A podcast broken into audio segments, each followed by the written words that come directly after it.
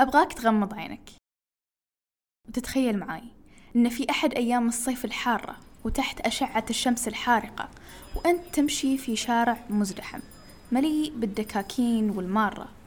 كانت نيتك من الطلعة هي إنك تقضي احتياجاتك الضرورية وترجع. وفجأة لقيت لوحة على واجهة أحد الدكاكين وتشير إلى وجود تخفيض. فاتجهت له مباشرة. وبينما أنت تشاور نفسك على باب الدكان هم أدخل ولا ما أدخل. لفتت انتباهك المحادثة اللي دارت بين أحد الزبائن والبائع. الزبون كان يسأل البائع. لو سمحت أخ 92 ممكن أعرف سعر هذه السلعة؟ آه سعرها نور. فتبدأ علامات الاستفهام تتكاثر في راسك والأفكار تاخذك يمين ويسار. أخ 92 سعرها نور. كيف وعلى أي أساس؟ والأهم من هذا كله كيف راح تقدر تتحاور وتتفاهم مع هذا المجتمع وأنت مو فاهم طريقة تواصلهم ولا شيء من مصطلحاتهم؟ أعتقد الأغلب صار عنده فضول يعرف تكملة قصة البائع 92 والسلعة اللي سعرها نور والسر وراء تسميتهم بهذه الطريقة.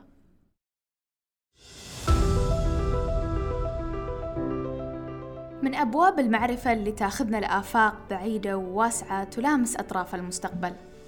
هنا بودكاست 44 من إنتاج 642 واللي بيطرح في هالموسم أسرار وقصص تكونت من خلف الكلمات. قد تكون مرت على مسامعكم وقد تمر للمرة الأولى اليوم. وصح قد تحتاج إلى جرعة قليلة من الكافيين لزيادة مستوى التركيز في هالحلقة.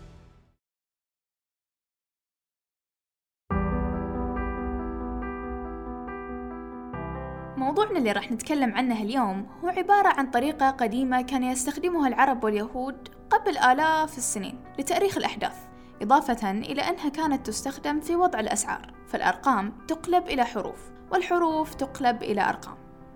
طيب وش معنى هذا الكلام كله؟ لأن للآن ما فهمنا شيء. مو مشكلة. الآن نشرح الموضوع حبة حبة ونستوعبه مع بعض.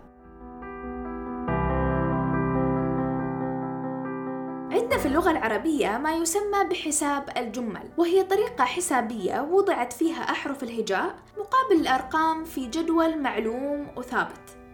يعني الحين ننسى الترتيب الهجائي اللي عارفينه اللي هو ألف باء تاء ثاء وتركيزنا بيكون على الترتيب الأبجدي اللي ترتبت فيه أحرفنا الثمانية والعشرين على شكل تسعة كلمات. أبجد هوز حطي كلم سعفص قرشت. ثخذ ضظغ وإيه هذا هو الترتيب الأبجدي والحين بعد ما سمعتوه بقول لكم علاقتها بهالطريقة الحسابية. التسعة حروف الأولى راح تكون قيمتها العددية من فئة الآحاد. يعني في كلمة أبجد الواحد يرمز إلى الألف والإثنين يرمز إلى الباء والثلاثة ترمز إلى الجيم وهكذا. ولما نوصل إلى الحروف التسعة الثانية فقيمتها العددية راح تكون من فئة العشرات. العشرة ترمز إلى الياء والعشرين ترمز إلى الكاف والثلاثين ترمز إلى اللام. أما التسعة حروف الثالثة راح تكون قيمتها العددية من فئة المئات. المئة ترمز إلى القاف والمئتين ترمز إلى الراء والثلاثمئة ترمز إلى الشين. أما آخر حرف اللي هو حرف الغين راح تكون قيمتها العددية من فئة الآلاف. هذه المجموعات ترتبت في جدول حساب الجمل حسب القيمة العددية لكل حرف منها. من الأصغر إلى الأكبر من الرقم واحد إلى الرقم ألف. طبعا العرب اختلفوا في استخدام هذه الطريقة الحسابية. بداية من عصر الجاهلية إلى صدر العصر العباسي كانوا يقتصروا على استخدامها في حساب الأسعار فقط.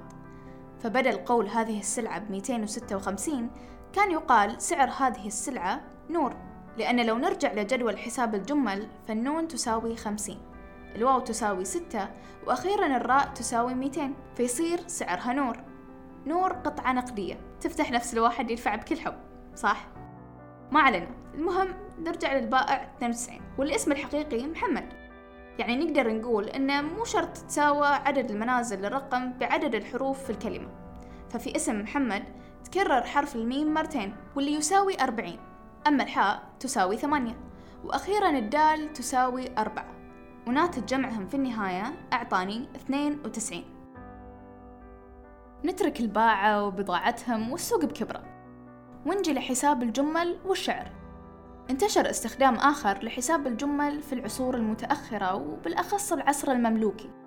العصر المعروف بتاريخه الشعري حيث كان الشعراء يصيغوا الأحداث ضمن بيت شعري ويكون التاريخ بعد كلمة أرخة أو أحد مشتقاتها. يعني باختصار كانوا يستبدلوا كتابة التواريخ اللي صارت فيها أحداث ببيت شعر يفهم منه القارئ مغزى الحدث ووقته تحديدا. حتى أن في العديد من المباني الأثرية القديمة غالبا ما توجد لوحة لبيت شعري قديم. يؤرخ فيه تاريخ بناء وتشييد هذا المبنى. ومثل ما ذكرنا يكون التاريخ بعد كلمة أرخ أو أي كلمة أخرى يعود معناها للتاريخ. أحد الأبيات الشعرية اللي تأرخ فيها حدث معين هي لما توفي أحد الشعراء وقام أحد أصدقائه برثائه فقال سألت الشعر هل لك من صديق؟ وقد سكن الدلنجاوي لحده فصاح وخر مغشيا عليه. وأصبح راقدا في القبر عنده. فقلت لمن يقول الشعر أقصر لقد أرخت مات الشعر بعده. في هذه الأبيات تتضح لنا طريقة التأريخ الشعرية. فبعد كلمة أرخت لو جمعنا القيمة العددية الموضوعة لكل حرف في جدول حساب الجمل في جملة مات الشعر بعده لظهر لنا الناتج 1123 وهي السنة اللي توفي فيها هذا الشاعر. الجدير بالذكر أن هذه الطريقة تميزت باختصارها حيث تجمع عدة أرقام في كلمة واحدة أو عدة كلمات إضافة إلى أنها من الممكن أن تكون لغة للتشفير برسالة رقمية. فاللغة العربية لها أسرار جمالية لا تعد ولا تحصى. وطريقة حساب الجمل أحد هالأسرار اللي يمكن ما يعرفها الكثير من الناس. لذا يا أصدقاء استمتعوا باكتشاف أسرار تفرد لغتكم وتؤلقها. واعطوا أنفسكم فرصة الإندهاش. أتمنى لكم يوم سعيد يا 381 لو كان اسمك رقم كم راح يكون؟ شاركنا الإجابة على مواقع التواصل الاجتماعي. حساباتنا في وصف الحلقة.